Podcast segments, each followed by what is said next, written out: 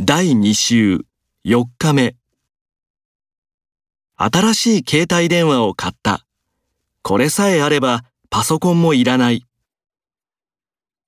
この薬を飲みさえすればすぐに治ります。子供が可愛いからこそ叱るんです。